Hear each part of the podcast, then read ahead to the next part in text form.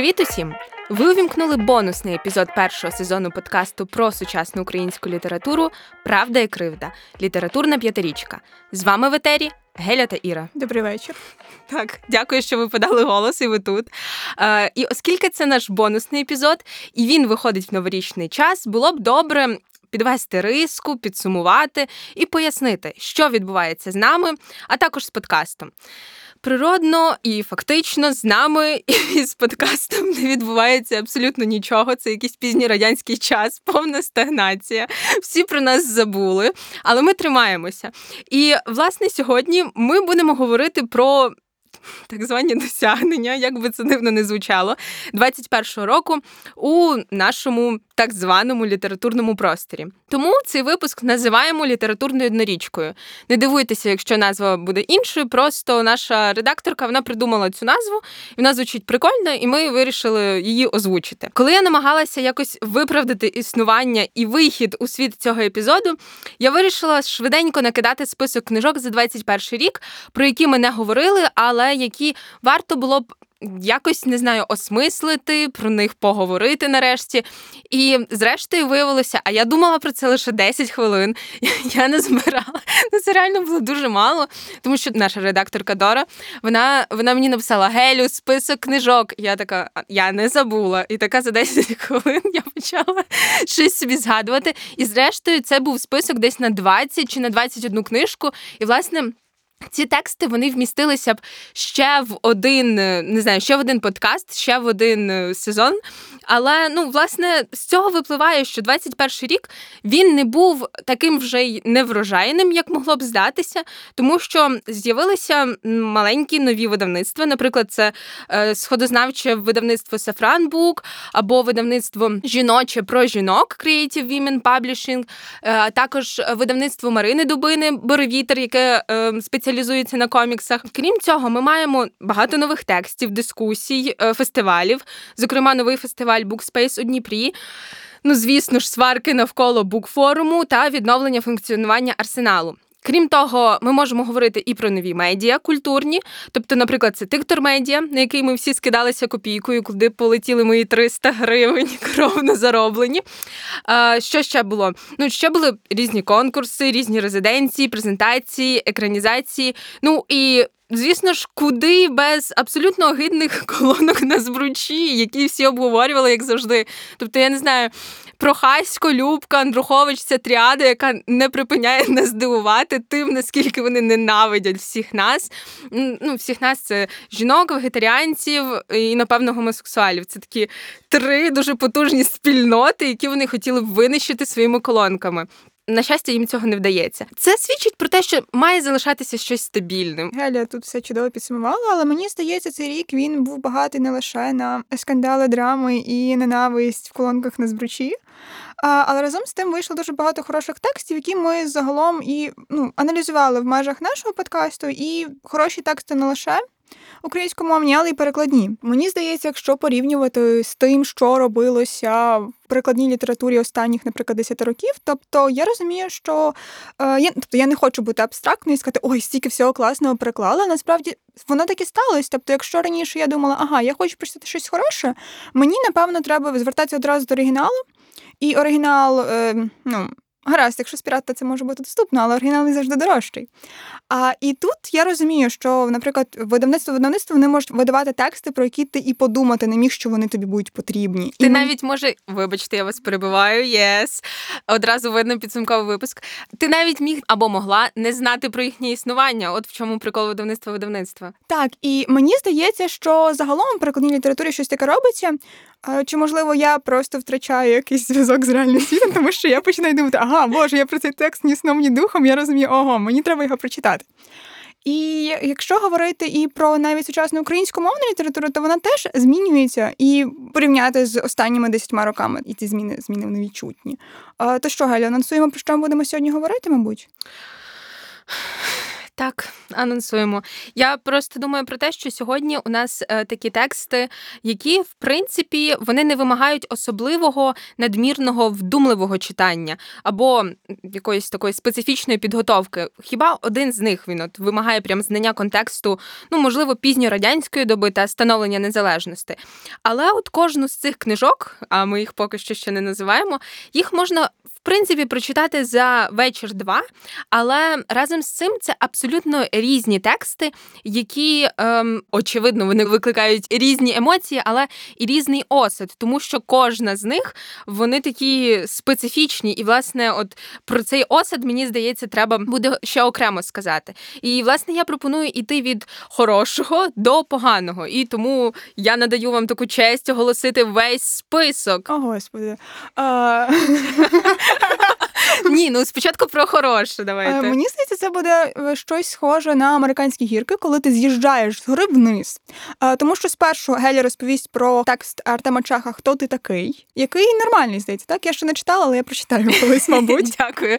Він для мене прям найкращий. Я його дочитала вчора десь вночі, і я про нього говорила як ем, не знаю про такий антиностальгійний текст про дорослішання в умовах розпаду та розладу. І це приклад хорошого письма. Далі ми будемо говорити про е, текст Євгенії Кузнєцової Спитайте Мієчку. І він непоганий, але він і не хороший. І мені здається, про це нам треба поговорити. Ну він просто ніякий. О, Боже, як же це було по щурячому.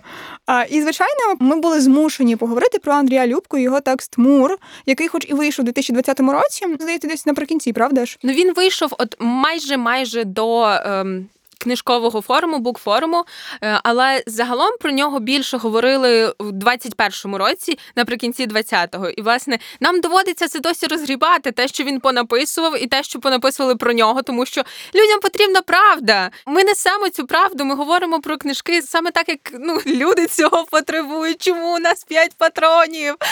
Так, от зараз не про це. Зараз про те, що якщо спитайте Мієчку, це такий середнячковий текст про жінок. Цей такий, вибачте, Віро Павлівна, жіночий простір, е, то е, Мур Андрія Любки це текст проти жінок, і він просто проти людства загалом. Власне, так, і тому ми говоримо про ці тексти. От, даю слово вам. А взагалі, мені здається, ми мали поговорити про Андрія Любку, тому що так чи інакше ми з нього постійно знущалися, але ми ніколи не аналізували жоден його текст. І я ще подумала, що от кожен письменник, над яким ми насміхалися протягом тих десяти епізодів, він не заслужив стільки ненависті, скільки заслужив Любка. Ну, типу, чекайте, давайте почнемо з того, що вони не заслужили нашої уваги. А, Так, гаразд. Щоб ми про них взагалі говорили, і їм дуже пощастило, що вони потрапили до нашого нішового подкасту. І потім, коли ми вже проговоримо про всі ці три тексти, ми розповімо про свої топ трійки фаворитів за 2021 рік. От. Тобто це тексти, які ми радимо, рекомендуємо прочитати, які не настільки жахливі, як Андрій Любка, наприклад, якого ми будемо сварити, і ми вже сходу цим почали займатися. Ну так, тому що коли ти читаєш текст, де жінок настільки ненавидять, ти думаєш, я буду ненавидіти чоловіка, який так ненавидить жінок. Everything is fair. Дякую, дякую за цю вашу активну позицію. І ми можемо перейти вже конкретно до обговорення текстів, е, а точніше до роману Артема Чеха Хто ти такий, який вийшов абсолютно нещодавно. Він новенький, буквально книжка з печі. 2021 е, рік Мередіан Черновіц. Я дуже вболіваю, щоб саме цей текст отримав книжку року BBC. Десь буквально на днях ми дізнаємося, хто ж її отримає. Я вболіваю всіма фібрами своєї душі за те, щоб це був чех. Сказати, що цей текст важливий, це в принципі Ну, було б дуже клішовано, тому що я не літературна критикиня і такого права не маю. Е, або мені треба було б пояснювати, чому він важливий, а в нас на це немає особливо часу. Е, але е, однозначно, що це текст добре написаний, хоч на початках мене бентежило, що мова якась занадто струнка і занадто правильна, як для роману, який в принципі позиціонують як текст про досвід афганської війни, досвід ПТСРу. І тобто мені здавалося, що про це треба писати якось, як мінімум, трохи інакше. Але зрештою, е, потім почалися вкраплення обсценної лексики, суржику, і я зрозуміла, що я входжу в цей текст. Цей текст входить в мене, і нам з ним добре. Але нам всім здається, коли ми читаємо анотації.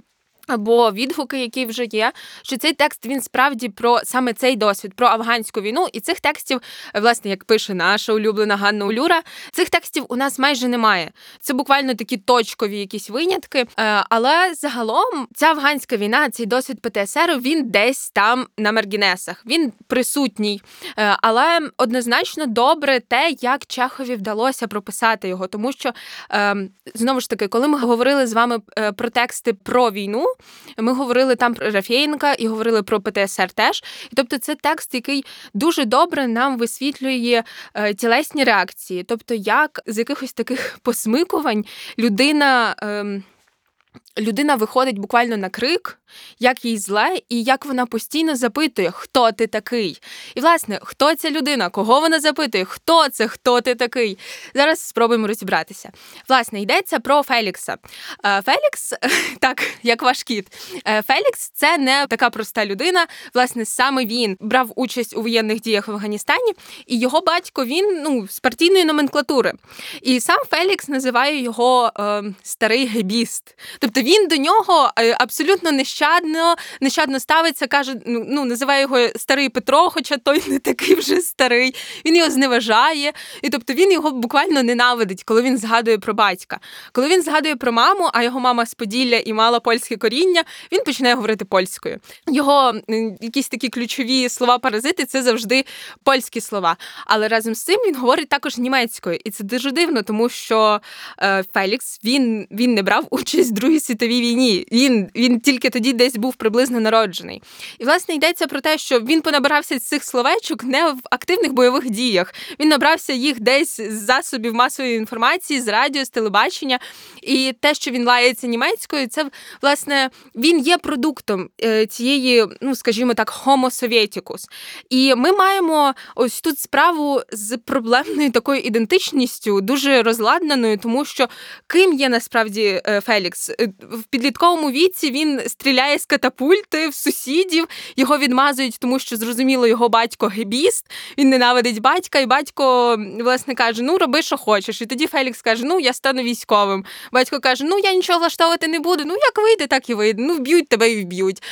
І Фелікс такий, ну окей, і все. І тобто Фелікс так якось рухається по житті, йому ну, йому так нормально. Але зрештою. Власне, він повертається з Афганістану і е, він потрапляє на м, завод, де працює е, жінка Лідія, який відрубує палець на станку. Е, а це завод, де робили макарони, і цей палець роздроблений. Він потрапляє в макарони. Прибігає директор, каже: Типу, що відбувається? Це все пішло в макарони. Люди це з'їдять. І такий, ну ладно. І втім, абсолютно все одно. І Фелікс знайомиться з цією жінкою, е, і вона бере його до себе додому. І Він живе в неї. Він влаштовує влаштовує дебоші, і вона його постійно проганяє, але він постійно з'являється, і так вони живуть. Але разом з цим. В неї є онук е, Тимофій, і цьому Тимофієві п'ять, коли от власне в його домі, в його оселі з'являється Фелікс. І проблема в тому, що по суті, щоб я не переказувала всього тексту на 300 сторінок, по суті, це такий собі роман виховання у пізньорадянський час, тому що здавалось би, ось Фелікс, який пережив стільки всього, він має бути тут центральною постаттю.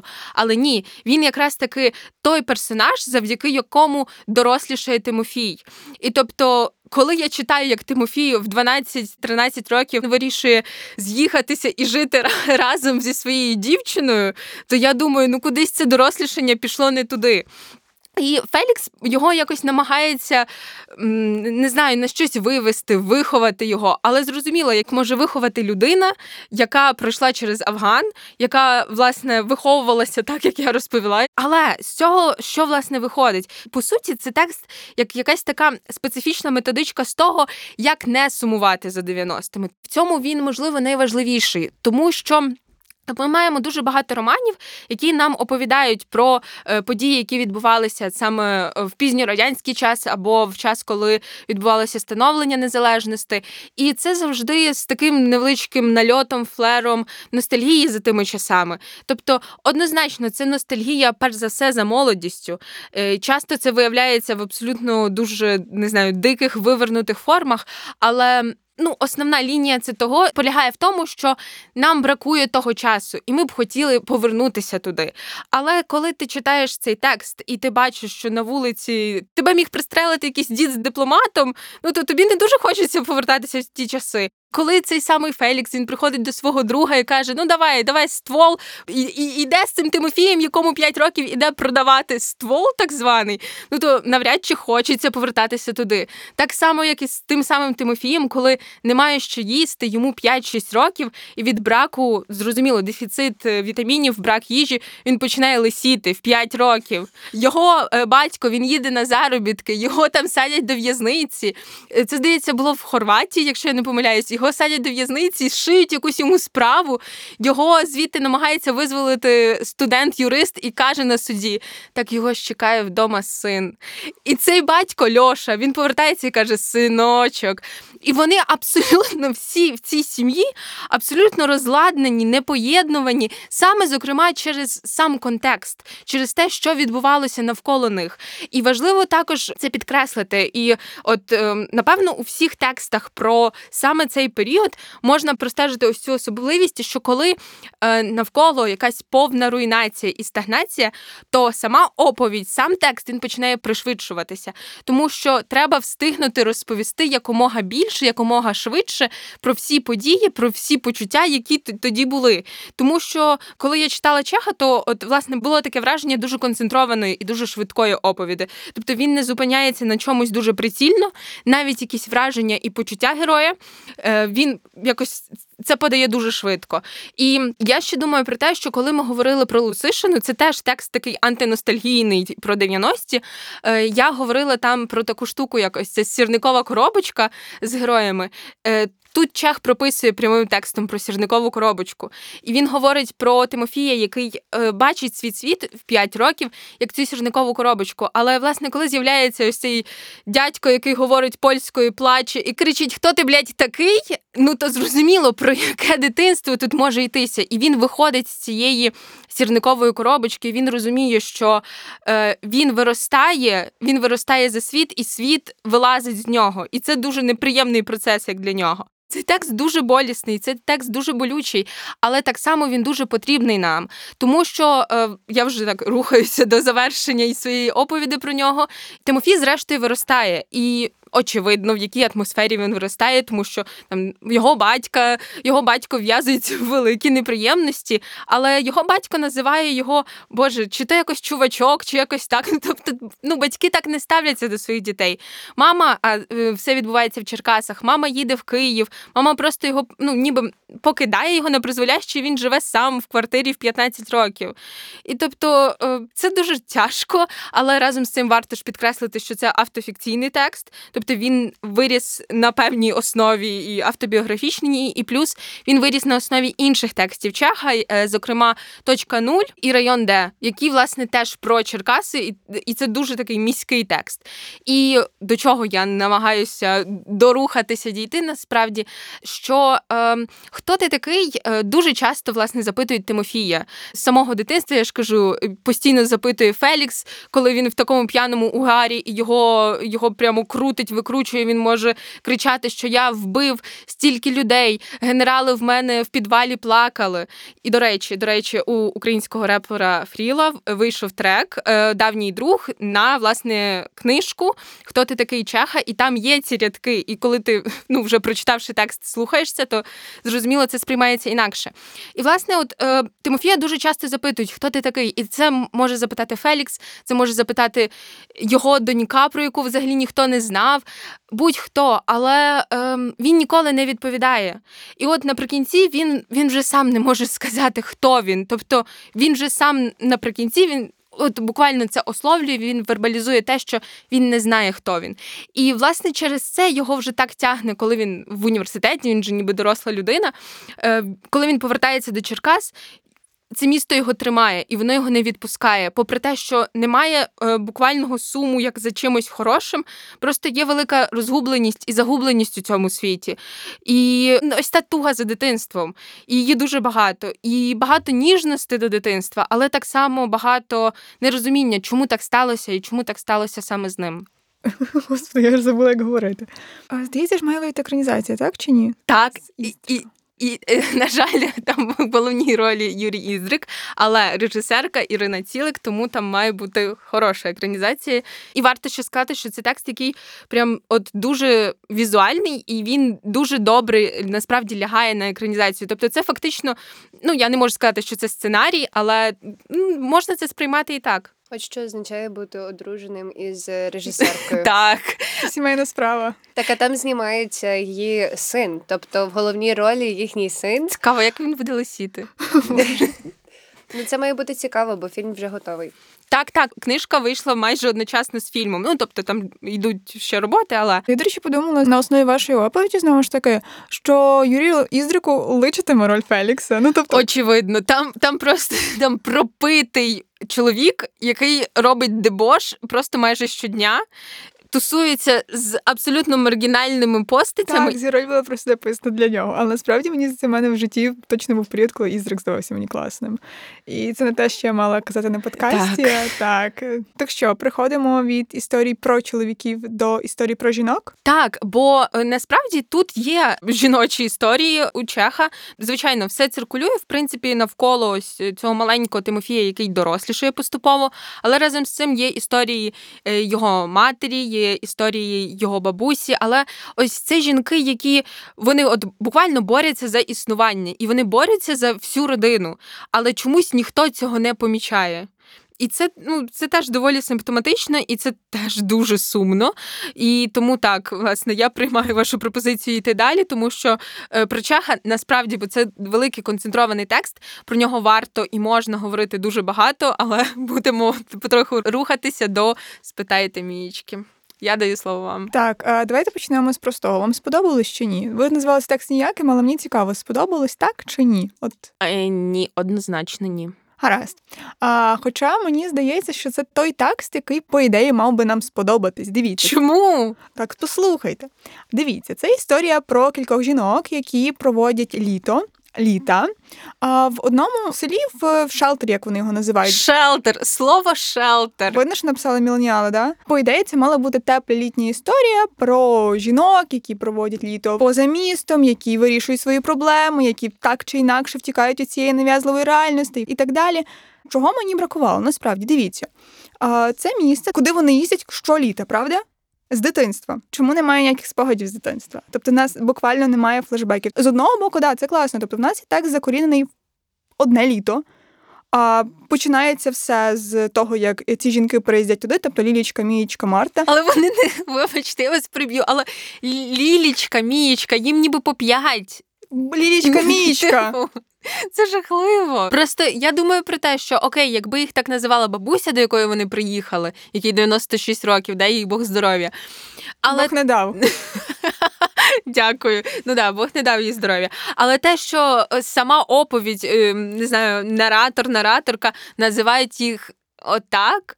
Це якось дуже дивно. По-своєму інфантильний текст, мені здається, тому що герої самі вони дуже незрілі, вони незрілі в багатьох випадках. Дуже. Але... Але давайте поговоримо насправді, от взагалі про цю жіночу ідилію. Тобто, в нас персонажі жінки, які перебувають в окремому місці. Більш того, виходить так, що одна з них вагітна сином, а інша з них має двох оповідь служниці. Українська версія, всіх змушують народжувати. Синів. Так. Господи, ворога не так, поважаєш. Стоп. Вони приїхали і все? Ну, типу, так. Доро, це все. Так, вони просто приїхали в це місце. Добре, окей, окей, добре, продовжуйте говорити про те, що говорили. Дуже цікавий момент, коли колишній чоловік Лілічки привозить їй свою доньку.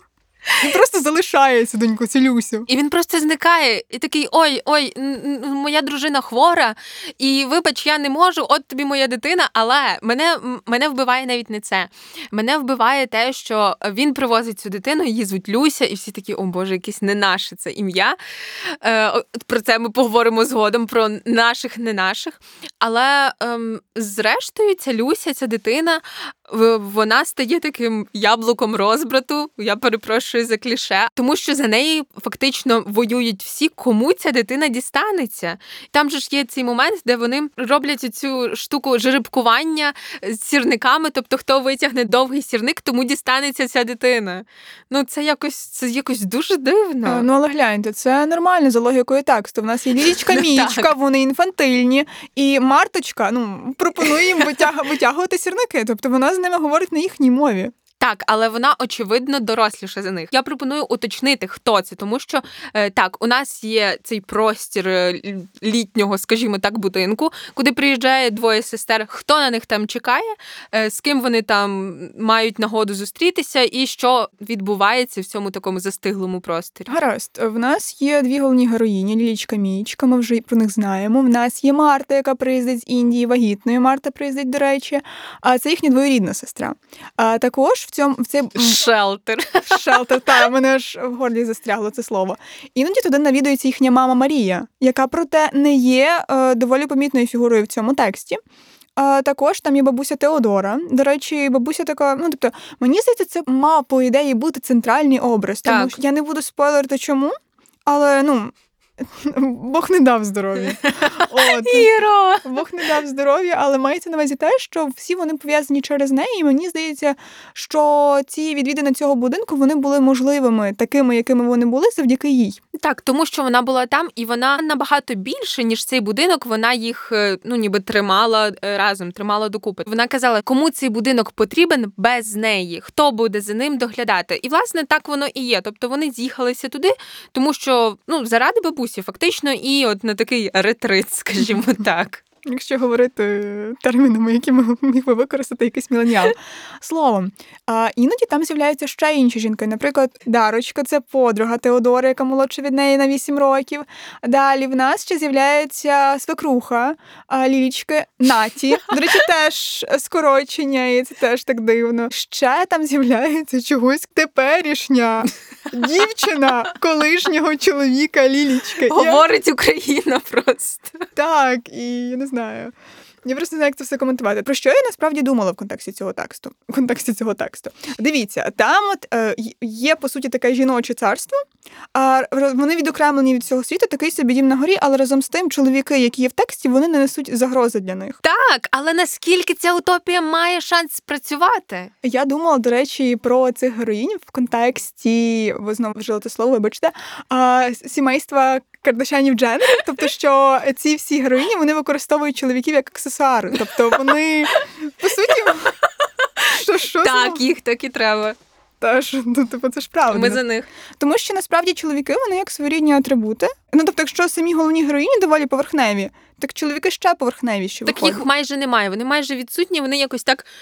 Ну, вони з'являються, а потім вони розчиняються в тексті. Так, і часто вони бувають навіть ідеалізовані. Зверніть увагу, до речі, на стосунки Устима і Мієчки, тому що Це вибачте, вибачте, я не можу. Мене розриває. Я мушу, я мушу вклинитися, тому що це, це така прекрасна репрезентація токсичних стосунків з емоційно холодним і недоступним чоловіком, який такий, а, ну я не знаю. А, а потім він такий, ну ладно. Ну, це якась така модель, яка спрацьовує в цих стосунках, але водночас, е, чекайте, це Мієчка чи Лілічка з ним? Мієчка, Мієчка.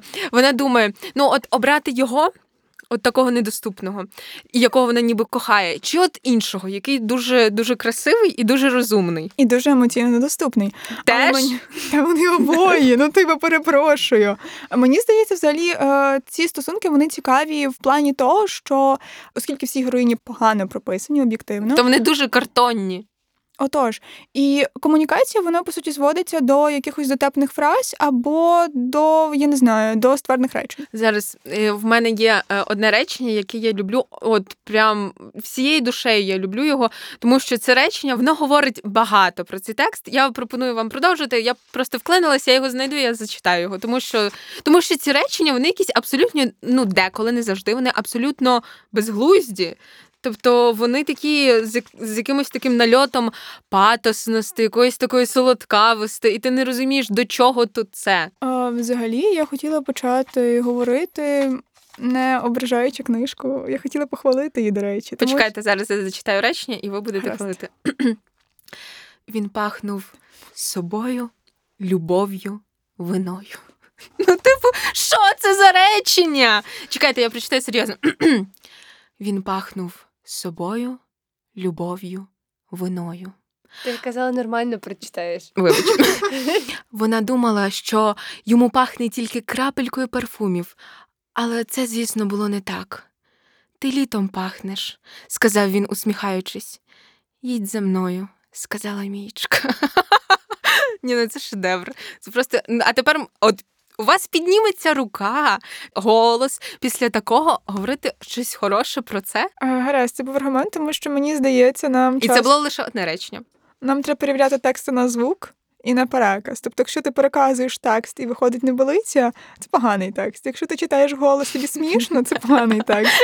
А, але разом з тим я б сказала, що спитати міючку це від А до я поганий текст. Ні, очевидно. А, Він добре зроблений. Як би там не було, Кузнєцова вона знає, що вона хоче розповісти. А, В неї є чітка структура. Тобто, звідки все починається, де все закінчується, тобто все має логічний початок і логічний кінець. Деколи вона губить своїх героїв. Деколи вона і губить, але попри все, е, що я подумала, коли я закінчила читати роман, це те, що я не плутаю героїв. Тобто, от є дві сестри, є їхня кузина, є бабуся, є їхні там колишні, є їхні Це діти. дуже багато Іро. Це багато, але разом з тим воно якось плюс-мінус грамотно нанизано. Ну ви не забувайте, що авторка отримала PhD з літератури.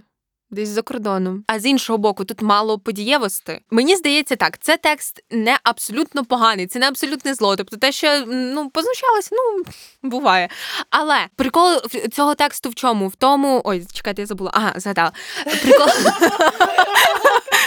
Там була що? Що ви смієтеся? Ти серйозно забула? Мій. Так от, е, в чому прикол цього тексту? Що його позиціонували, коли він вийшов, а він вийшов десь влітку, як власне книжка для відпустки, щоб взяти десь полежати з ним на пляжі.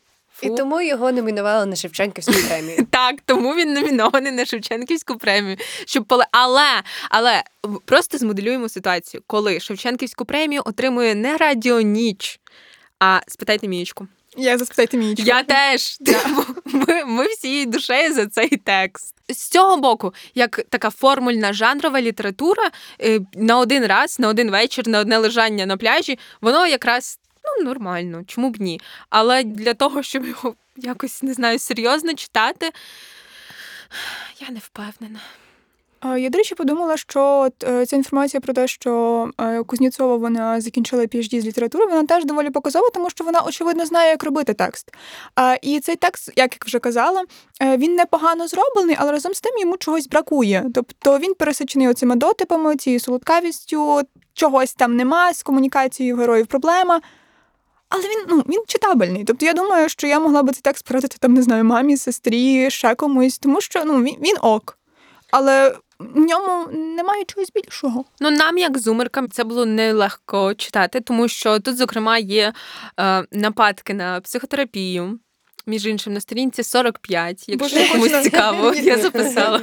На сторінці 45, е, значить, баб- бабусі кажуть, що типу треба на терапію. А вона каже: так слухайте, скільки кілограмів м'яса, риби можна було б купити за оцей один візит до терапевта. І каже, типу, інші часи. А вона скаже, що інші часи, а люди ті самі. Yes, воно так.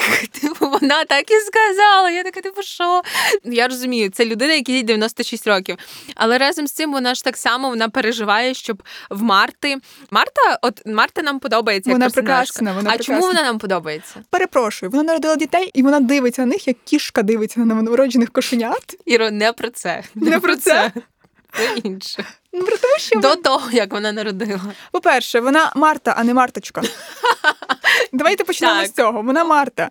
І вона найзріліша зі всіх персонажів, тому що коли ти думаєш про вік героїнь, ну, Мічка, Лілічка, дівчатки, яким 15 років, які недавно там не знаю. е, Готуються списувати контрольну з географії. Це Мічка і це Лілічка. В той час, як Марта, ти віриш, що вона приїхала з Індії. Ти І віриш, що їй 40 років. ти віриш, що їй 40 років. І навіть ти віриш, що вона вагітна. Це, це, це ти особливо віриш. Так, і е, її прикол в тому, що вона е, втікає з Індії, е, тому що власне вона розуміє, що вона вагітна, і їй освічується її не знаю, хлопець, і він каже: Ну ну давай якось оформимо наші стосунки. Вона така, типу, ні, і вона тікає просто. Може, це я. Так, і він, і він їде за нею в це забите село, а він японець. Японець з Індії їде в Україну шукати Марту. І він приїжджає, вона така, типу, їдь назад. Це єдині здорові стосунки в цьому тексті. Бабуся переживає, щоб Марта не народила ем, ну, цитата чорну дитину. Да. Е, потім, коли власне цей її хлопець, батько її майбутніх дітей е, Фумітака, е, він намагається приїхати в Україну. Він комунікує, здається, з російським якимось адвокатом. Я не пам'ятаю, він дуже зневажливо його називає. Я я Япошка, щось Так. таке. І типу, я така, о, ні. Плюс вони знущаються. З веганів, гіпстерів, які готові купити плантацію гарбузів, які вони посадили. Це дуже дивний сюжетний хід. А я, до речі, подумала, що дивіться, в нас текст по суті доволі відірваний від реальності, тобто в нас немає чіткої дати, коли відбуваються події. А самі герої вони доволі непереконливі. Разом з тим, ти розумієш, що так, якась середньостатистична бабуся, якій там 96 років. Вона, може це сказати. вона це так, скаже. власне, так. Але якщо в нас не реалістичні персонажі, для чого нам тоді реалістичні Отож. ситуації? І плюс ем, зараз я зацитую свій огляд на Goodreads. Навіщо нам порушувати ці теми, е, про які ми вже ніби домовилися, і ми вже знаємо, як треба і як не треба. Тобто, це як мінімум дивно. Ми не можемо говорити про те, що це абсолютно знову повторююсь, але ми не говоримо про те, що це поганий поганий текст. Просто це текст фактично на раз. Ось і, і, і все. Але знаєте, я знаю ще один текст на раз. На нуль. Ні, я просто хочу зацитувати, е, чому я говорю про цей текст як е, нараз, тому що я читала е, одну з рецензій на книжку, про яку ми будемо говорити, і там було цей текст одноразовий як презерватив. Як вам? Мені зла. Прекрасно. Тому ми можемо переходити до роману Андрія Любки Мур. Тут моя музика вимкнутась, так? Так. Падав сніг на полі. З чого варто почати? Що ми одразу так напали на Андрія Любку. Е, можливо, він заслужив, тому що Ви вона... так по-галицьки говорите, Андрія Любку вже одразу, як до свого. Сьогодні в нього іменини. Ми вітаємо. Да. Вітаємо цілим дружнім колективом. Так. Бажаємо творчих незрушень. Ні, це треба вирізати, вибачте. Та я виріжу, не хвилюйся. Дякую. Це дуже негарно просто. А, загалом мені, Можливо. я ж Не факт. а, взагалі, що б я хотіла почати? А, коли ми бачимо з однією з моїх подруг, а, я веду в книгарню її і беру якусь книжку Любки і кажу: назви мені сторінку і назви мені рядок. І ми відповідно знаходимо От якісь- чому в неї немає друзів. так, от тому в мене немає друзів. Я пропоную просто назвати якусь сторінку від одного. Давайте. Давайте, А скільки там сторінок? Три? 204. Я, я читала це. 204. А, так, зараз я згадую, що там було за сюжетом. Ну, давайте ем, сторінку 67. Давайте рядок. О, я навіть поставлю питання: чи з'явиться у правди і кривди більше патронів? Е, Рядок. Рядок четвертий згори. А ні, давайте знизу. Зараз. Швидкість отримання призу, регламенту- регламентування, частот... частотність користування ним. Саме так діють ці гарпії. Що? Я не зрозуміла нічого. Я прочитаю краще цілий фрагмент, щоб було зрозуміло. Цитую: бо ти б міг керувати мною, нав'язувати свої правила гри, встановлювати швидкість отримання призу і регламентування частотності користування ним. Саме так діють ці гарпії. І це на це ще не найгірше. Тобто в нас не буде патронів. Я не знаю. Це не відповідь, мені здається. Так. Це... Ну давайте тоді ще раз. Так Сашко 102. хай називай. Ти знаєш, що там відбувається. 77. Так, і який рядок? Це я теж маєш сказати? Так. Хм, сьомий? Ого, це багато Раз, два, рахувати. три. Ми не вміємо. От що б ти, наприклад, відповів на таке запитання? Ніфіга. А я впорався із завданням достатньо легко. Е, Це фрагмент, коли головний герой говорить з дзвінкою, яка філологиня, яка аспірантка. Досліджує фразеологізми. Да, там жахливо. Треба змиритися. Ця книжка не дає відповіді на жодне запитання. А, взагалом, про що я думала, чому я ненавиджу цю книжку? Тому що він критикує. Він критикує жінок, які ні риба, ні м'ясо. І я I feel personally attacked.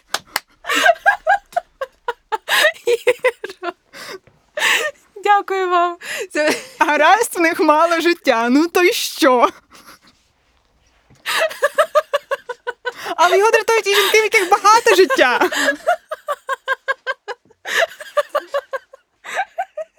Та це не смішно, це плакати треба. Подумайте про цей текст. Я не хочу. Чесно, я буду говорити про нього без жодної думки. Про- Знаєте, я знайшла рецензію. Я прочитала аж чотири рецензії. Вони всі будуть в описі до цього епізоду. Ем, Я прочитала чотири рецензії, і мене здивувало те, ну не здивувало, в принципі, можна було почекувати, е, що вони всі дуже компліментарні. Вони кажуть, Любка, Любка просто the basic, тому що він написав. Ем, зараз одна, одна з рецензій називається Порно Стьоп і трембіта. Інша називається Непристойно смішно. Я, я плакати хотіла особисто. От, а чекайте, ще я забула кілька, кілька назв виписати. Але що мене особливо здивувало, те, що е, в одній з рецензій я прочитала, що це е, атмосфера Енеїди Котляревського. Е, Роман, що постійно викликає усмішку. Зараз, зараз, зараз. Чи доцільно критикувати книжку, яка сама себе критикує? Іро, бачу. Е, Трембіта це чеховська рушниця, що от-от вистрілить. А, мені здається, це найбанальніше, що можна було сказати, тому що кожна людина, яка це читає, і в кінці, власне, як розгортається історія з цією трембітою, вона подумала те саме. Кожна. Далі. Е, злам четвертої стіни е, трьома великими примітками. О Боже, це не флібег, заспокійтеся, будь ласка. Самоіронія працює безвідмовно. Там нема самоіронії. Книжку написано, щоб отримати золотий хрін. А це так. О, це так. Його текст легко уявити, хоча іноді це завдає майже фізичного болю, Правда, о, так. окрім якщо читач не воєрист. Ну, І чекайте, останнє, що мене добило. Мур це імерсивний спектакль. Одразу згадую Горжановського, боже. Цікаво, Боже. йому- цікаво, би йому сподобалось. Іро, давайте не будемо. Ну, типу, це от вирізки моїм з однієї рецензії, і всі, і всі насправді дуже задоволені і не знаю, плескають любці за те, що от у нас є. Такий іронічний текст, тим паче ем, іронічний щодо нашої потреби, щодо того, що всі ми говоримо, що нам необхідний великий український роман, і Любка ж постійно з цього стібається туди-сюди. Ну і що? Це невелике досягнення, те, що він з цього стібається, тому що по суті, коли він іронізує з усього літературного процесу. Він не, не іронізує себе особливо. І тобто цей текст я постійно думаю про те, що Любці дуже б хотілося отримати е, не знаю ту любов, ту повагу, яку має Андрухович. І йому хочеться бути таким міленіальським Андруховичем, але в нього це не виходить, тому що от е, Мур як текст він мені трохи чимось навіть московіаду, можливо, навіть нагадує. Тобто, це текст, який могли б сприйняти схвально в 90-х. Хоча це не скасовує того факту, що от я ж кажу, є купа рецензій. Позитивних і хороших на нього. Де гарантія, що вони не заангажовані? А, але мені здається, що вони не заангажовані. Дивіться, um. це текст, який. Ну, типу, я об'єктивно можу зрозуміти, чому він подобається. Дивіться, це люди. У мене впав телефон. Чому? Дивіться, це люди, які прочитали, наприклад, Андруховича, прочитали, наприклад, Винничука, і їм хочеться щось схоже, вони отримують любку. Це текст, який плюс-мінус читабельний. Дивіться, тобто він реально легко читається. Я не скажу, що він прям ідеально написаний, він легко читається. Далі багато хто хоче почитати про письменників, які бухають постійно. У нас тут письменник, який не знаю, випиває стільки, що мені страшно уявити, в якому стані його печінка. Не знаю, можливо, ці люди любили цю про кокотюху. Якби Кутюха написав цей текст, його герой не шукав би з ким одружитися, він би просто пив і писав. Так, отож він виписав Тому я більше поважаю Кокотюху. От говоріть, що хочете. Він буде чесний. Я чекаю, коли в другому сезоні у вас буде якесь татуювання з кокотюхою. Ви типу будете такі за кокотюху порву. Це більше схожа на вас. Просто окей, ви, дуже раціонально пояснили, бо мені, ну, коли я йшла на запис, я думала сказати, що мур е, це не знаю, відрижка токсичної маскулінності, і це вже нам не цікаво, і ми можемо просто з цього стібатися і сміятися, як це погано. Але окей, ви мені відкрили очі на реальність, і тепер мені не хочеться жити. Ні, ну просто я про я на Гудріці насправді гортала рецензії, тобто багатьом Я теж їх там тому що ну комусь це здається адекватним текстом. І мені здається, от багато кому, наприклад, Чарльз Буковський нормально йде. Чи, але хоча е, на секундочку Буковський вмів писати, він добре писав. Так, і до речі, знову ж таки, я буду апелювати до рецензій. В одній з них е, в рецензії непристойно смішно. Його порівнюють власне з Буковським. Да.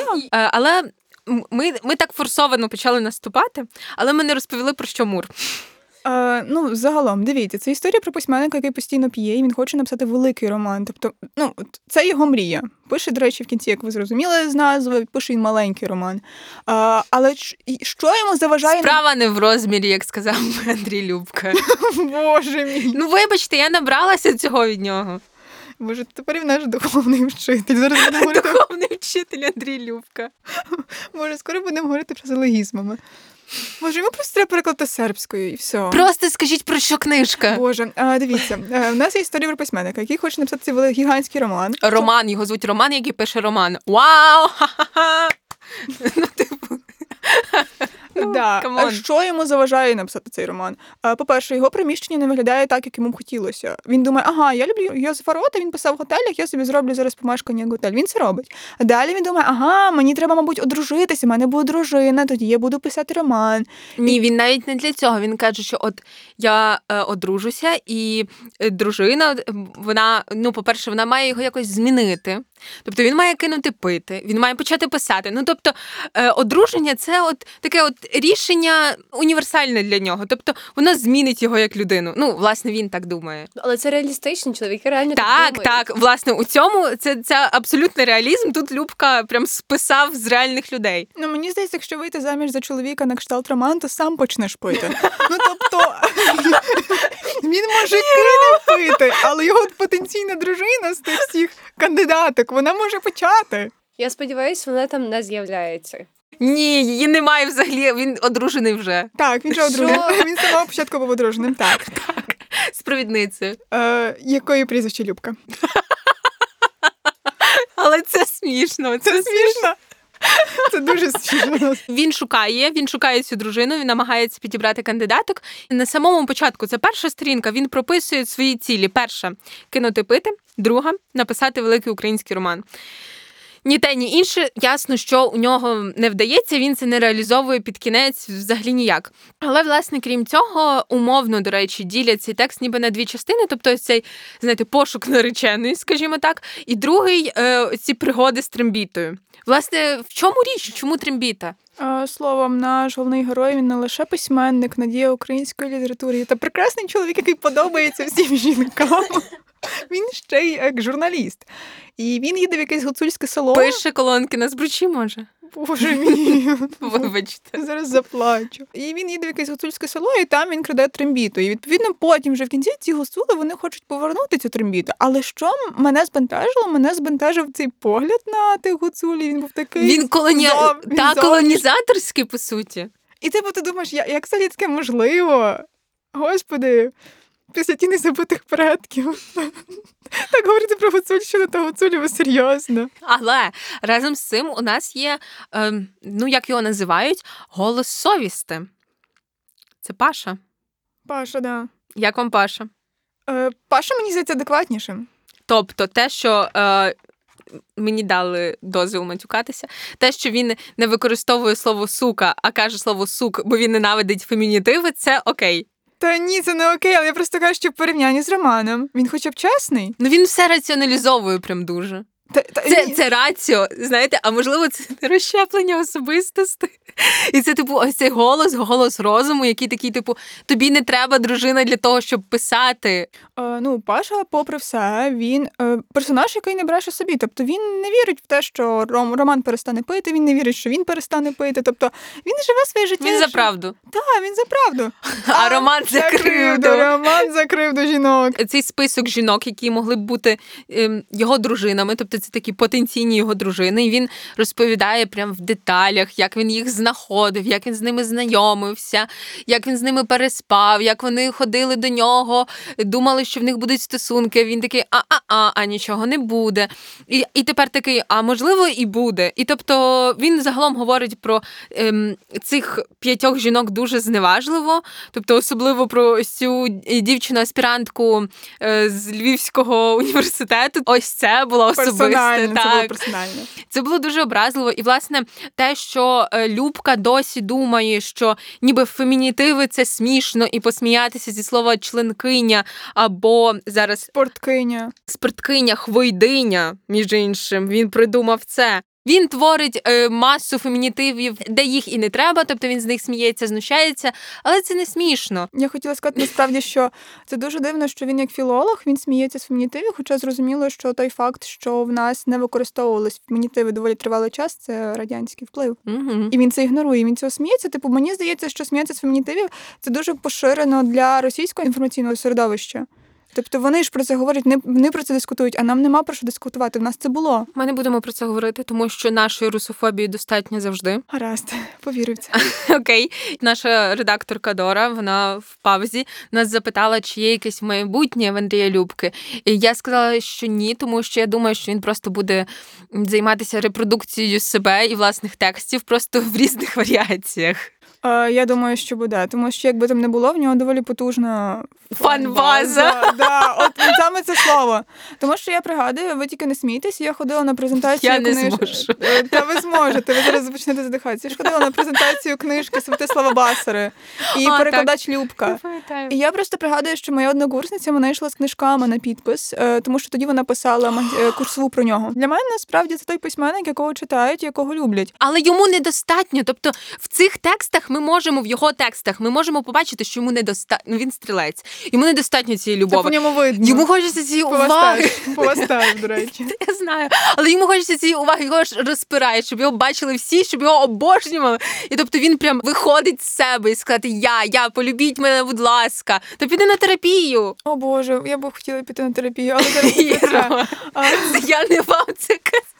Та я знаю, але я просто подумала той момент, що після Любки я хочу на терапію. Хоча я на терапію хочу 24 на 7, але суть не в цьому. Суть в тому, що мені дуже дивно, що Любка може так зневажливо говорити про жінок, і це не дуже відчувалося як Стьоп. Хоча його аудиторія, його цільова аудиторія це дівчатка, це якраз ті третєкурсниці. І їм це власне подобається. Дивіться, е, мені здається, що Любка він надовго в українській літературі, але Бо він ще молодий. Боже, як шкода. У мене вже відчуття, що всі старі. Інша теж. справа Андрухович, Винничук. Мені вони здаються молодими, в них от є життя. Так в Андрія Любки теж є.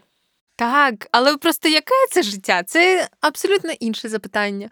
І від нього я пропоную рухатися до хороших текстів, тому що мені вже зле від муру. Тоді я пропоную почати з батьківщини, яку ми обоє читали. Це графічний роман е, Ніни Бунєвець, який вийшов в нашому одному з наших улюблених видавництв видавництві. Воно. Воно. А загалом мені здається, це дуже м, хороший, хороший текст, е, хороше пропрацювання родинної історії, тому що Бунєвець вона абсолютно безпристрасна. Тобто вона говорить про це все як про частину історії, а не частину себе. Тобто там навіть є прекрасний розділ е, дитинство, де вона аналізує по суті історію Югославії, і вона вписує це все історію свого батька. І ти розумієш, чому він став таким, яким він став. Іро, а яким він став? Що з ним не так? Е, По-перше, з ним не так все. Е, Іро, Ні, серйозно, е, фрагменти про котів. Я не забула, я не пробачила. По-друге, він став учасником якогось сербського руху опору проти Югославії. Він втікає в Канаду. Але ви просто подумайте: ви живете з чоловіком, з яким у вас троє дітей, ви живете в Канаді на секундочку, і ви втікаєте від нього в Югославію. Який це має бути Це- чоловік? Це нестерпно.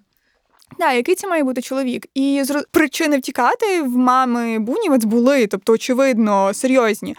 І е, в Бунівець в неї немає любові до батька, але разом з тим вона дошукається до цього, чому він став таким, яким він став. Вона не намагається зрозуміти це, вона намагається пробачити його. І цей текст мені перегукується з романом Горана Войновича Югославія моя батьківщина, тому що там майже схожа колізія, е, хоч це фікшн, а не як. Автофікшн, скажімо так, тобто батько головного героя він е, сербський військовий злочинець. Він наполовину словенець, наполовину серб, бо сам головний герой. І він намагається дошукатись до того, чому батько це робив. І в нього немає відповіді в кінці. І вся так само і Вунівець. Тобто вона аналізує це все, вона це все розкладає, вона проговорює це своєрідна терапія, про яку ми вже згадали.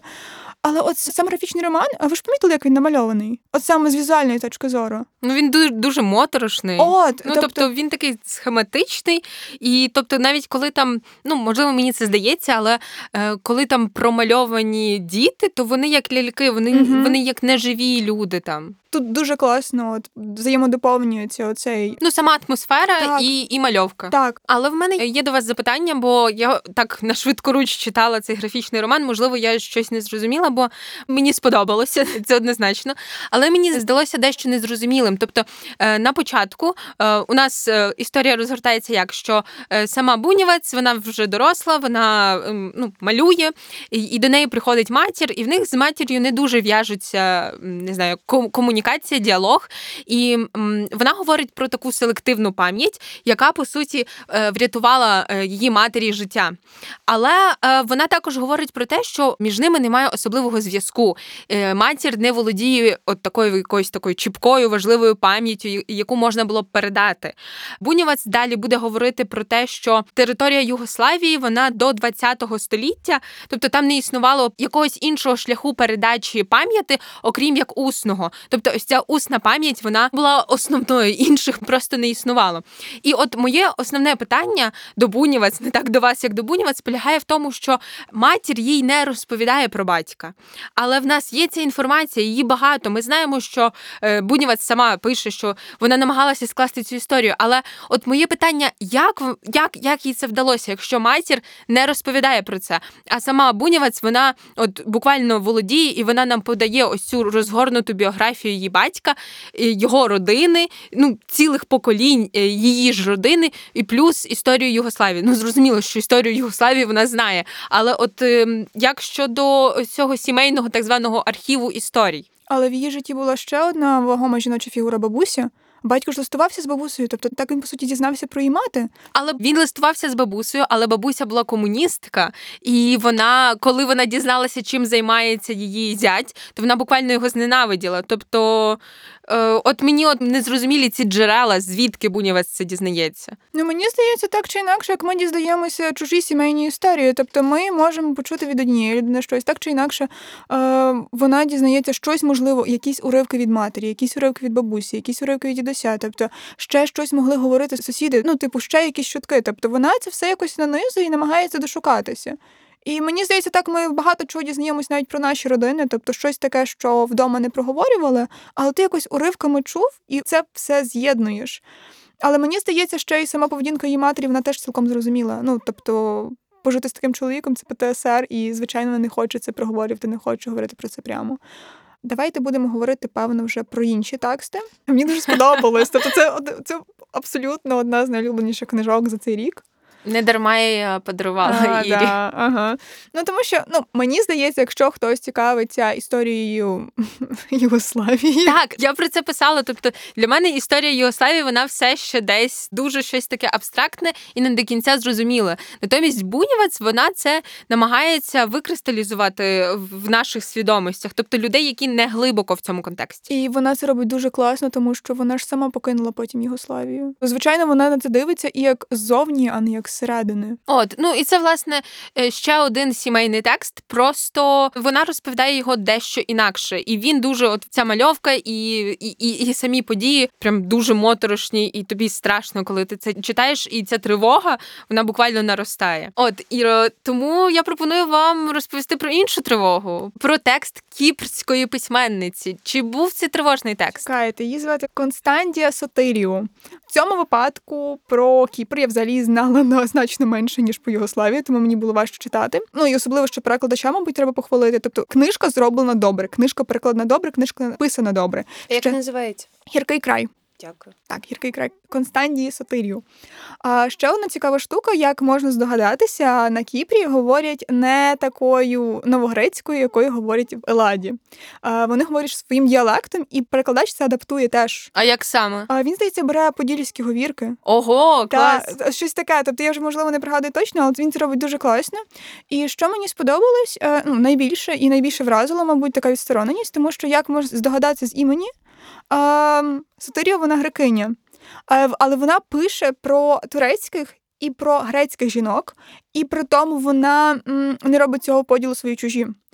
Що мені ще сподобалося, що попри те, що це історія виключно жіноча, тобто, якщо є якісь події, в яких брали участь чоловіки, чоловіків не розпитують, говорять з їхніми жінками. Тобто там буквально такі фрагменти, де, наприклад, дружина поліцейського розповідає про те, як її чоловік затримував терориста, скажімо так, турецького. І є інша історія. Е, Це турецької жінки, секс-працівниці, до речі, яка з цим е, терористом е, втікала від цього поліцейського. З чоловіками не говорять. Ну, типу, це дуже прикольно. Ну, а насправді. кому не треба? А що це за жанр? А, я б сказала, що це м, я навіть не знаю, це якийсь сплав, мабуть. Тобто це і художка, і не зовсім, тому що мені здається, вона так чи інакше мала опитувати жінок, тому що там буквально навіть подаються імена. А, ну, я не знаю, це схоже, знаєте, коли пишеш діалектологічну якусь практику і так далі. Тобто подаєш в дужках. Можливо, це більше. Вибачте, я знову Щось перебиваю. схоже на репортаж. Так. Іро, ти просто мусиш ще пояснити про що текст. Я розумію, що він про Кіпр і про цих жінок. Я розпитую тільки їх, але я не розумію, в чому взагалі історія. Ага, ну гляньте. Е, дивіться, це текст про сутички е, турків та греків. Це приблизно 50-70 роки, е, коли в країні ну, по суті настає громадянська війна. І як це все сприймається через очі жінок. Наприклад, там є дуже класний, особливо перший розділ, про дівчину, яку звати Елені, але потім щось вона хатіше. Вона виходить заміж за турка, і вона, по суті, пориває зі своєю родиною, а там з родини в неї залишилась лише сестра. І такі от дрібні вибори, які по суті залежать від чоловіків, вони там постійні, але і не зовсім, тому що вони теж ці жінки вони самостійні, вони суб'єкти, а не об'єкти. І це теж дуже приємно читати. І я зрозуміла насправді, що, попри те, що текст дуже класно перекладений, мені бракувало, мабуть, якихось більш е, розлогих приміток, щоб зрозуміти деякі штуки, хоча вони там є. Тобто не подумайте, що там нас просто перекладач кидає от, в це море оцього всього. Але мені здається, це дуже класний погляд на те, як працює конфлікт, як ми живемо з такими травмами. І як його переживають жінки. А знову ж таки, я думала насправді про те, що, попри те, що жінки вони не беруть активної участі в цих воєнних діях, а вони себе теж чітко відносять до якоїсь зі сторін. Тобто вони не кажуть, ага, чоловіки б'ються, а ми тут ні при чому. Як, наприклад, би сказали російські феміністки зараз. І вони це дуже часто кажуть, до речі. Вони це завжди кажуть. Да, мужські тьорки. Так от, е, головні героїні гіркого краю вони отакого б не сказали ніколи, тому що коли вбивають Арефа, здається, це перша частина, вони кажуть, кляті геури вбили нашого. Тобто, оцей поділ свої чужі є в героїв, але його немає в авторки. Вона абсолютно емпатійна по відношенню до всіх. Тобто вона співчуває, що дружині поліцейського, що цій турецькій секс-працівниці, про яку, до речі, дуже часто згадується в другому розділі. Тобто вона там має свої окремі розділи. І це мені здається дуже класна спроба працювати з пам'яттю, і також дуже класна робота з мовою. Тобто текст дуже гарно написаний. Я б не сказала, що він легкий для сприйняття. Але однозначно він дуже добрий, і в певній мірі мені здається, Сотирію вона винаходить якусь особливу мову озвучувати такий досвід. Звичайно, в нас приймає його вже більшість сторон, текст вийшов не так давно. Тобто вона не писала його там в 70-ті, тобто цієї дистанції б не було, якби вона писала тоді. Але в ньому є щось, і мені здається, в більшості текстів, які написані на такі травматичні події, найважливішим є те, як автор працює з мовою, що він робить з нею. Як мова може адаптуватися під таке. І в Сотирію мова адаптується добре. В такі моменти я просто жалію, що я не знаю новогрецької. Я думаю, ми ще мусимо подякувати нашій слухачці, завдяки якій ми дізналися про цю книжку, бо побачили в неї її на Гудрідзі. Передаємо вітання Маї. Добре, тоді я пропоную собі говорити про книжку, але е, я не буду занадто багато, напевно, е, акцентувати на сюжеті, тому що роман, про який буде йтися, власне, сюжет у ньому, звісно, магістральний. Проте, якщо переказати його коротко, то нічого не вийде. Йдеться про пристрасть Дженет Вінтерсон. Е, Прекрасна книжка, прекрасний роман. Я дуже його люблю. Перш за все, що треба сказати про Дженет Вінтерсон, е, це те, що вона спалила е, книжки, власне, тираж книжок. Здається, це пристрасть була. Коли. Їх видали під е, титулом, що це роман про кохання, любовний роман. І тобто її це дуже розлютило, а це один з наймасштабніших видавців. І зрозуміло, що вона не могла стриматися, і вона просто підпалила і сфотографувала ці книжки. От, горіли вони гарно, е, але і написані вони дуже гарно і дуже добре. І знову ж таки, я кажу, якщо б мене е, запитали про що це, мені було б дуже важко відповісти, тому що ем, це текст дуже добре написаний. І от е, коли ми готувалися до епізоду, то я собі написала, що власне кожен, хто має смак, мав би прочитати цю книжку. Я б думала, це такий снобізм. Але насправді ем, йдеться про те, що на початку у нас є герой Анрі, і, і він закоханий в Наполеона. І це якесь таке миле кохання, і він за ним йде снігами Росії, і він готовий для нього зробити будь-що. Але зрештою він розчаровується в цьому коханні. Е, і, звісно, там знаходиться ще кохання. Але головне в цьому тексті навіть, ну, я вже говорила, не так е, ось ці кохання Анрі, які йому дуже часто завдають болю, через які він страждає, а ця робота з мовою, і навіть з багатьма вставними історіями. Тому що ми маємо там багато казок, і ми розуміємо, що е, цим оповідачам, бо вони постійно змінюються в пристрасті, цим оповідачам ми не можемо вірити, тому що оповідачі, або можливо, це один оповідач, який просто змінює ролі. Він говорить: Я оповідаю казки, вір мені. І людина, умовно людина, істота, голос, який е, оповідає, розповідає казки, йому ніколи не можна вірити. Але от, власне, він хоче цієї віри, він хоче цієї довіри, щоб власне вона з'явилася до самої історії. Вона склеєна з багатьох клаптиків. В центрі все-таки Анрі, як він закохується спочатку в Наполеона, потім е, він закохується в дівчину, і е, ця дівчина, вона. Вона з Венеції, і, власне, у неї не жіночі ноги, скажімо так, е, як гондольєрські ноги. Її маркують як чоловіка, але вона жінка, і вона приховує ці ноги. І вона має тікати, щоб світ не побачив, яка вона. Десь по дорозі вона закохується в жінку. І ця жінка, вона здається, як пікова дама, і вона забирає в неї серце. Тобто це не метафорично, вона фактично забирає серце е, в цій героїні. Віланель її звуть. І Віланель вона живе без серця. Так, це, це роман про кохання, але це роман про кохання. Ем, Такий, коли е, в героїні вже немає серця, і в неї немає цього почуття, і вона повертається, вона хоче повернутися до так званого цього суб'єкта кохання, щоб їй повернули серце, е, коли вже почуттів фактично немає. Але разом з цим, коли ми говоримо про пристрасть, варто розуміти, що не випадково текст називається саме так, тому що тут пристрасті дуже багато, і це не лише в традиційному розумінні, як така пристрасть, щось типу схоже до кохання або одномоментний спалах. Тобто, пристрасть це і навіть в форматі гри ми дуже часто можемо тут побачити. Наприклад, Віланель вона працює в казино, і вона там переодягнена хлопця, і її сприймають як хлопця. Тобто вона от постійно десь між, вона постійно змінюється, постійно тікає. І це змушує Анрі за нею і слідом йти за нею. І йдеться про те, що це текст фактично, текст гра. І якщо говорити абстрактно, тому що текст грається з нами, але і можна буквально зіграти з ним, тому що посередині книжки там є е, гра, яка буквально розкладається, там є фішки, кубик, і за сюжетом можна зіграти. Але проблема в тому, що вихід з цієї гри він один, і, на жаль, він не найщасливіший. Це все. Боже, це було прекрасно. А тоді що? Будемо говорити про щось менш приємне. Не так давно, до речі, вийшли есеї Віра Геєвої про російський власний колоніальний вплив на українську культуру. І мені здається, українці вони потрапляють в таку парадоксальну ситуацію, тому що вони вступають в таких ролі Данаїд, які наповнюють оці глеки своєю русофобією, але проблема, що глеки то бездонні, ти їх не наповниш. Тобто нашої русофобії апріорі недостатньо. А, Дивіться, як збудовані ці есеї. Тобто Геєва вона просто чіпає якісь важливі теми, ну доволі важливі теми. Наприклад, про Гоголя є окремий есей, окремий есей про Нечуй Левицького. Вона не кидає читача в безпрадно борсатись тексті. Ні, вона робить такий історичний вступ, щоб ти орієнтувався, що, що до чого. Але що мені подобається в тих есеях, чого, наприклад, не було в тексті Забушко про Чахова, який ми аналізували в нашому останньому епізоді, того, що Агеєва вона не чітко проговорює свої думки. Тобто вона не, вона не робить цього. Вона каже: Ага, дивіться, я вам от надам е, купу цитат. Я поясню, що до чого, а ви думайте самі. Тому її есей про Гоголя він просто блискучий, е, тому що вона аналізує різні довідки про нього, вона аналізує те, що писалось про Гоголя. Але разом з тим вона не дає чіткої відповіді, яку хочуть почути всі українські це чи російські письменники. Ну не те, щоб я дуже хотіла почути цю відповідь, мені байдуже.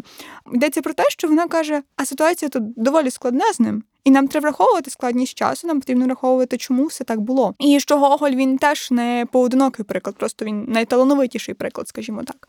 І в цьому плані Геєва так, воно робить прекрасну роботу, але що мене трішки так засмутило, це не зовсім ті тексти, які ти можеш прочитати за вечір. Тобто тобі треба сісти, зануритися, бути уважним максимально, але це дуже добре зроблена робота. І це текст, який, в принципі, можна передати багатьом. Тобто тобі не потрібна якась особлива освіта чи щось таке, тому що Геєва вона все роз'яснює. Е, Називається, ти не назвала. За лаштунками імперії. А, так, за лаштунками імперії. І вже наостанок, буквально два-три речення. Я мушу сказати ще про іншу нонфікшн книжку, яка теж вийшла у 21-му році у видавництві Духі літера е, авторства Олени Стяжкіної Смак радянського. Ем, я буду говорити мало, тому що я її ще не дочитала. Але власне йдеться про те, що е, на перший погляд здається, що це така суха монографія, але в ході читання е, виявляється, що от ця атмосфера задушливої пізньорадянської доби вона доволі нам знайома, е, тому що Олена Стяжкіна ну не випадково називається смак радянського, тому що вона аналізує е, певні харчові звички і практики, які радянський союз вкоренив настільки, що вони дійсні і дотепер. Буквально якісь такі приклади ми можемо побачити в фільмах, тому що в першій частині вона е, аналізує ну саме повсякденне життя, як вона називає їдців. Е, а в другій частині вона аналізує радянські фільми, де фігурує їжа. І власне вона береться за їжу, тому що їжа для неї це езопова мова репресій. Е, бо от саме фрагменти з їжею найрідше вирізали, їх майже не вирізали з фільмів. Але цей гастрономічний код, скажімо так, семіотичною мовою, він виказував, яка насправді обстановка в країні, і вона проводить цю лінію, наприклад, від ем, ранньорадянської доби, коли, наприклад, е, це було привілейовано купити торт ем, десь е, ну, в гастрономії, в універсамі, в магазині. Це було престижно. І ці торти вони навіть архітектурно були схожі на сталінський ампір. І як у 70-ті, 80-ті з'явилася недовіра до всіх інституцій, і, зокрема, до ну харчових інституцій, до магазинів навіть. Тобто вона аналізує також і гендерні ролі, тобто гендерна прив'язка їжі, що мають їсти чоловіки, жінки і навіть діти. Також вона говорить про ось цей розподіл ролей в сім'ї, де фактично матір жінка вона має займатися всім. Колись чоловік він пасивний, і його основна роль це ось цей добитчик їди. Е, але ось цей добитчик він завжди добуває їжу, бо піти по продукти в магазин для чоловіка, і ми це бачимо у фільмах. Теж це демонструє Стяжкіна. Це було буквально ганебно, бо там запитували чоловіка, що баба, що ти куди ти йдеш? От і власне, е, що основне для мене було в цій книжці, це е, те, що вона акцентує Олена Стяжкіна, зокрема і на голодоморі, і на тому, як радянський союз присвоював собі національні кухні. Тобто, ми маємо досі ці наслідки, чий борщ тому що ну типу, наш, це правда. Наш. Євген Клопотенко каже наш. І тобто це все дуже добре ілюструє нашу дійсність і зараз, і воно дає можливість зрозуміти наших батьків і попередні покоління, чому ми звикли їсти так, чому у нас є такі звички, практики, і що вони справді вкоренилися. От і тому я прям дуже раджу цей текст, тому що він не настільки науковий, як може здатися. Насправді його цікаво читати. То що підбиваємо підсумки? Давайте їх підіб'ємо. Загалом, що ми почали? Ми почали з нашої трійки текстів від хорошого до поганого і посереднього. Тобто, що в нас було? В нас був е, текст Артема Чеха. Хто ти такий? Так. Далі в нас йшла спитайте Мієчку Євгенія Кузнєцова. Кузнєцова. Е, дякую.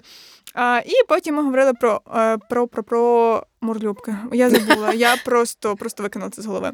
І після цього, як ми поговорили про Мур, ми зрозуміли, що ага, ми наговорили дуже багато поганого, треба це все пом'якшувати і радити хороші тексти. Тому. Ми говорили про батьківщину Ніни Бунівець, дуже хороший графічний роман, особливо, якщо вас цікавить Югославія. Е, Потім ми говорили про пристрасть Джанет Вінтерсон та гіркий край Констанді Сотирію. Два хороші тексти, якщо у вас є смак. І... А потім ми говорили про нон-фікшн.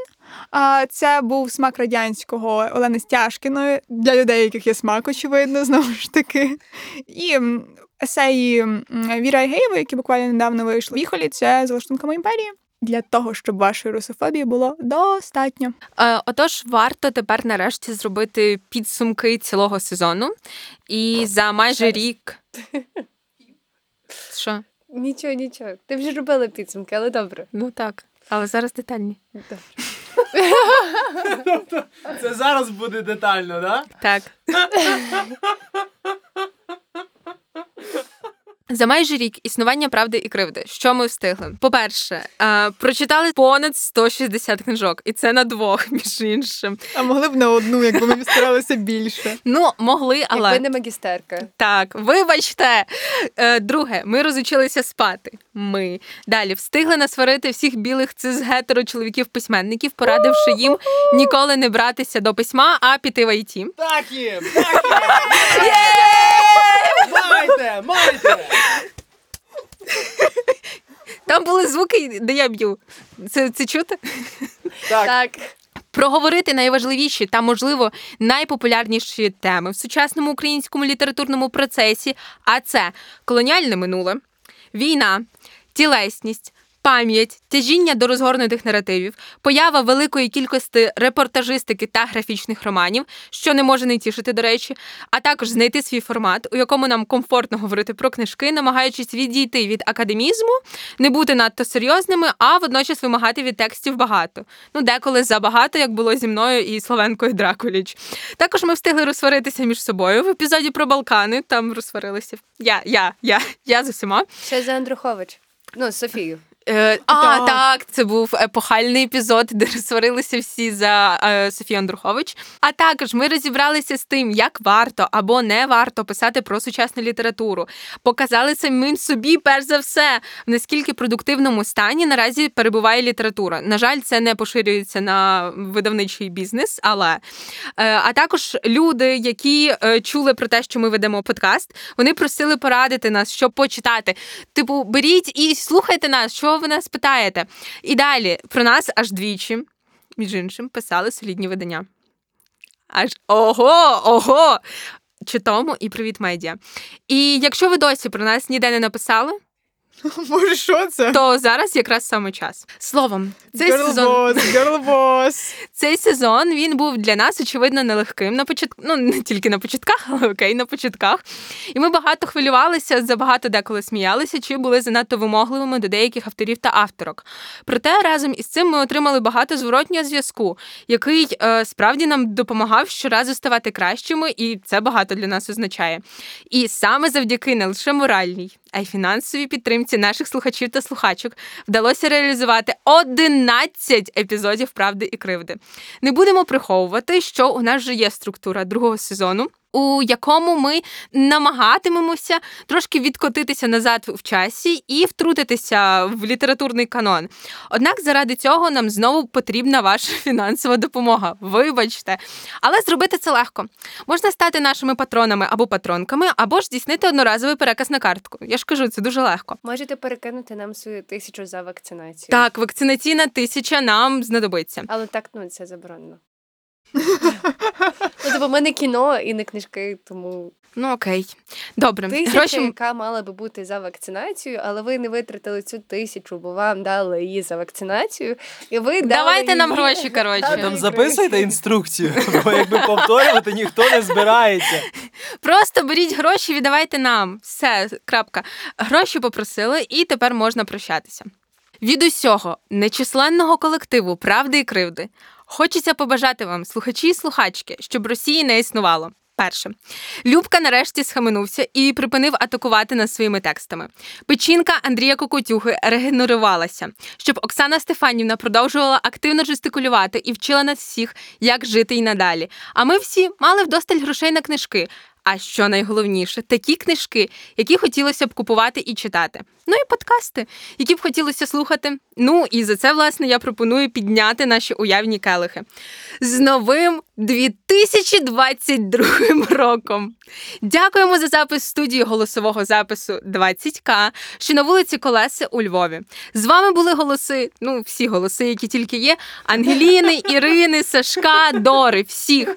Почуємося, якщо не збираємо грошей. Ну, Підписуйтесь на Пусто Project всюди, щоб знати, куди кидати нам гроші і коли нам вони будуть дуже потрібні. нехай і нам, і нашому патреону буде повно. Повно. Все, Ай, мене болять вуха, я почула свій голос, мені тепер зле. вибачте. Все, А може там Дора щось говорить? Ні. Якраз в той момент вона говорила, але вона казала все-все. Д- Добре. все Окей. І рознімайте наушники. повторюю, все, все. Все, все.